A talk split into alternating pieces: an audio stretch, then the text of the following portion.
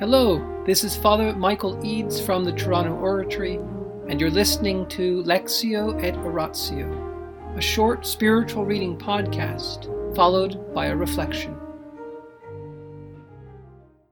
Mother Teresa, Come Be My Light, the Private Writings of the Saint of Calcutta, Chapter 9, continued.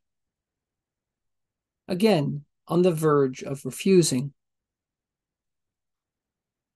As soon as she was back in Calcutta, Mother Teresa resumed her regular visits to her mission houses. At this time, she had communities in Delhi, Jhansi, and Ranchi.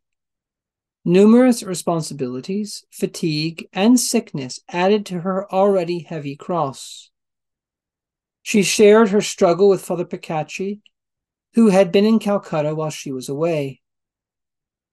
Many thanks for your letter of the 12th. I am glad to be back. What an experience. Thank God it's over. And that every bit was only for him. I am sorry to have missed you. I had to go and see the sisters in the other houses. And the week to Delhi, Jhansi, and Ranchi has taken more from me than the 35 days out. In Ranchi, I got such a heavy cold, but as the children's Christmas treat is near, I had to be on the move the whole time. So you can imagine the rest. Many times I have been on the verge of refusing. If only you knew how hard it is. I want to write, yet I have nothing to tell. Pray for me. Happy Christmas and New Year. She may have felt like refusing, but she managed to refuse no one but herself, placing God and His work, the sisters and the people before herself. This total availability to God and His work among the poor, rather than extraordinary penances, was the spirit she wanted to instill in her sisters. She asked Father Picachy to help her. Insist when instructing the sisters that in our society, our Lord does not want us to use our energy on doing penance, of fasting, etc., for our sins, but rather in spending ourselves in giving Christ to the poor. And for this, we need sisters strong in body and mind. If God sends sickness, that is his own lookout. But I don't think we have the right on breaking our health and feeling miserable through weakness by the time we come to the poor. It's better to eat well and have plenty of energy to smile well at the poor and work for them. In the name of the Father and of the Son and of the Holy Spirit, Amen.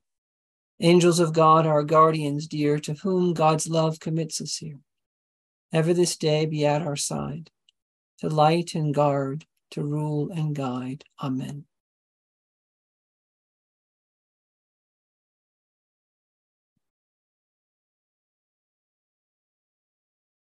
Most Sacred Heart of Jesus, Teacher of teachers, have mercy on us. Saint Philip Neri, gentle guide of youth, patron of thy own, vessel of the Holy Ghost, pray for us. In the name of the Father, and of the Son, and of the Holy Spirit. Amen. And there's a saying of St. Philip Neri that it's generally better to give the body too much food than too little food. For the too much can easily be taken care of and subtracted, he said but the too little. When we've got our constitution all messed up, it's very hard to set right again. On the other hand, St. Philip used to say that unless we break the habit of e- eating between meals, we'll never become truly spiritual. Unless we break the habit of eating between meals. That is, there's a regular disposition, a regular habit of frequently doing it, not an occasional thing, not on a special occasion, but a habit. He says, if you got to break that habit, don't eat between meals. Okay, so these two things have to be balanced. We need self control in food, but generally, when it is the right time to eat, he thought it's better to eat a little bit too much than too little.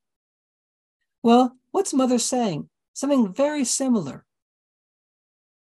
In other words, the main thing is not food. Sanctity does not consist in eating or not eating. The kingdom of God does not consist in food or drink. If we eat and drink, we should give glory to God. If we like something, if it tastes good, pleasure is a gift from the Lord. It means there's something right in our bodies, in our taste buds. It means that God prepared this food and gave someone the ability to make it. And if it's pleasurable, pleasure is a good thing, just as food is a good thing.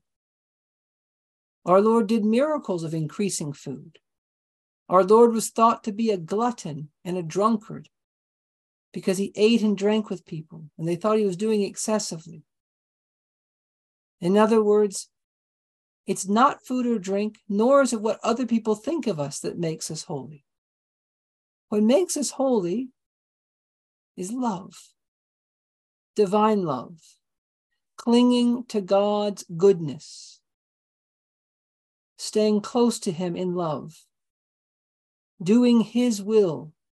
And whatever that will is for us, that's what our perfection consists in. And the sanctity of a missionary of charity, Mother Teresa's nuns, does not primarily consist in fasting. Their mission is to be carriers of God's love to the poorest of the poor. They have a very specific mission, a very particular calling. They're trying to quench Christ's thirst in the poor. And Mother Teresa did not want anything to get in the way of that. She didn't want the sisters to give the poor their weakness, their impatience, their lack of energy. She wanted them to give their best to the poor. And for them to give their best to the poor, they needed to be strong. And so, like St. Philip, she said, let them eat well and have plenty of energy. So they can do what? So they can smile, smile at the poor and work for them. Well, we may not be missionaries of charity, but the question remains what is our primary task? What has God put us here to do? What is it here and now, right now, what we're being asked to do? And that has to have priority. Our Father is the vine dresser. Our Lord is the vine. We are the branches.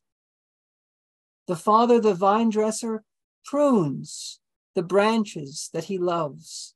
He prunes us, he takes away things we don't really need so that our energy and our time and our effort will go towards those branches, those fruits that we're meant to bring forth.